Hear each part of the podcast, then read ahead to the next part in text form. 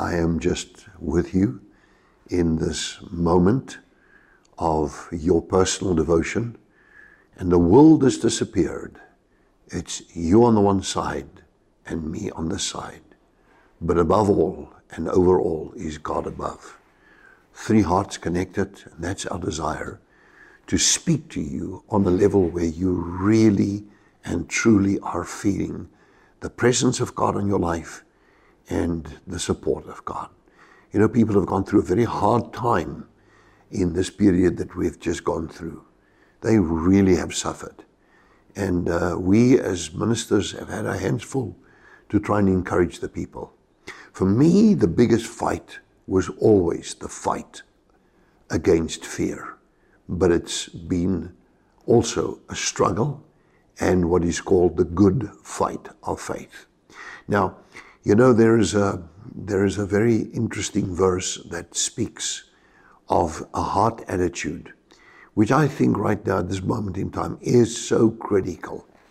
It says here in the Amplified Bible 2017 version, the updated one, it says, and be, this is by the way, it's in Ephesians chapter number 4, it's verse 23, and be continually renewed in the spirit of your mind, having a fresh, untarnished mental and spiritual attitude.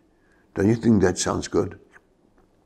The spirit of your mind renewed, having a fresh, untarnished mental and spiritual attitude. I think that's vital. I think that's very vital.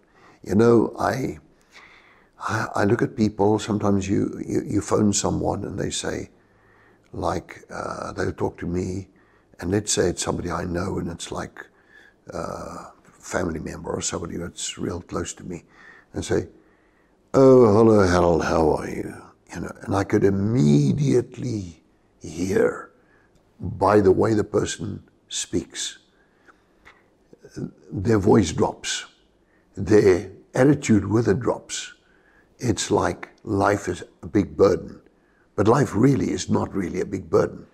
It's this whole thing about having a fresh, untarnished mental and spiritual attitude. It's a mindset of a winner. It's a mindset that you don't find with those who are successful. Because, you know, I, I think in the book of Matthew 6, verse 34, Jesus said these words, the Lord.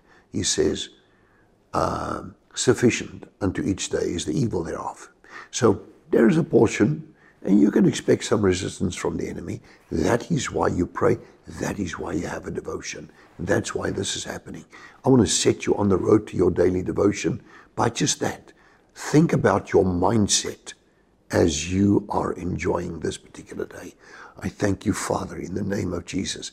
We have to seriously look at the way that our minds are operating in times of difficulty, where people are suffering from COVID fatigue and fear fatigue and all the stuff that goes with that and the difficulties of society.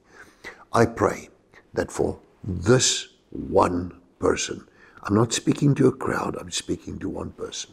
And this is going to be a day for you that you're going to experience the blessing of God in Jesus Christ's name, really and truly and in every possible way.